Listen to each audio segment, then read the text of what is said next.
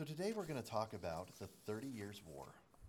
And there's a few things you need to know, just kind of some background. First, you need to know the Holy Roman Empire. And it's not holy, it's not Roman, it's not an empire.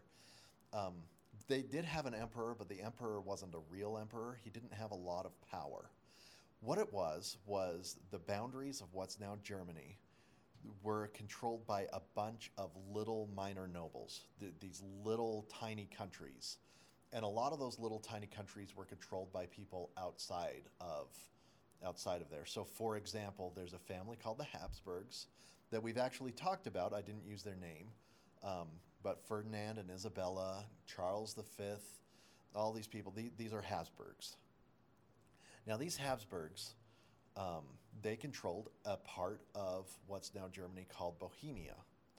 Now, remember, Martin Luther lived in, in Germany, or what's now Germany. And so uh, a lot of these people are Protestants. A lot are Lutherans, some are Calvinists, and some are still Catholics. So the Bohemian nobles, they decided they would accept a guy named Archduke Ferdinand, a Habsburg, as their king. But Ferdinand started to re Catholicize Bohemia. He declared that everyone had to be Catholic. Well, they weren't big fans of this, these nobles, and so the nobles rebelled. And in the end, uh, they they lost. Ferdinand was elected Holy Roman em- Emperor, and so he managed to gain control, and he declares that people really ought to be Catholic. So enter phase two, the Danish phase, when King Christian IV of Denmark, he's a Lutheran, and he decides he's going to save the Bohemians by attacking northern Germany, by attacking other holdings of these Catholic supporters. Um, he gets put down, he's defeated, and Emperor Ferdinand declares that everybody has to be Catholic. Well, another king enters. This time, this is the Swedish phase. Uh, a king named Gustavus Adolphus. He's a Lutheran, and he wants to save the Protestants, so he invades.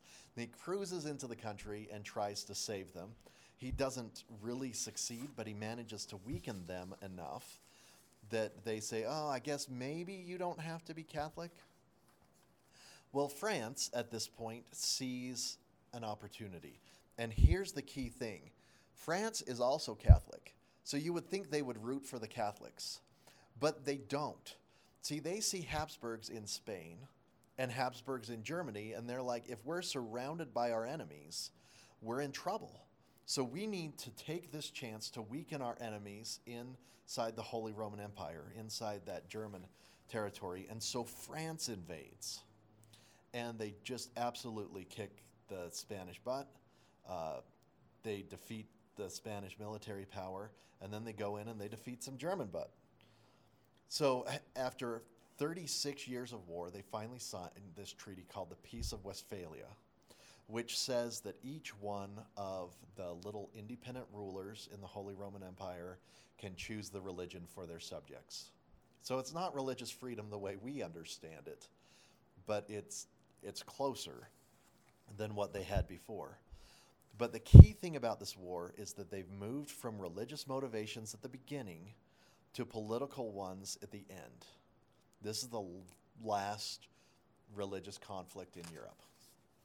Now, one last note it is important that you understand that when we talk about religious conflict, we're not talking almost ever about matters of doctrine or salvation.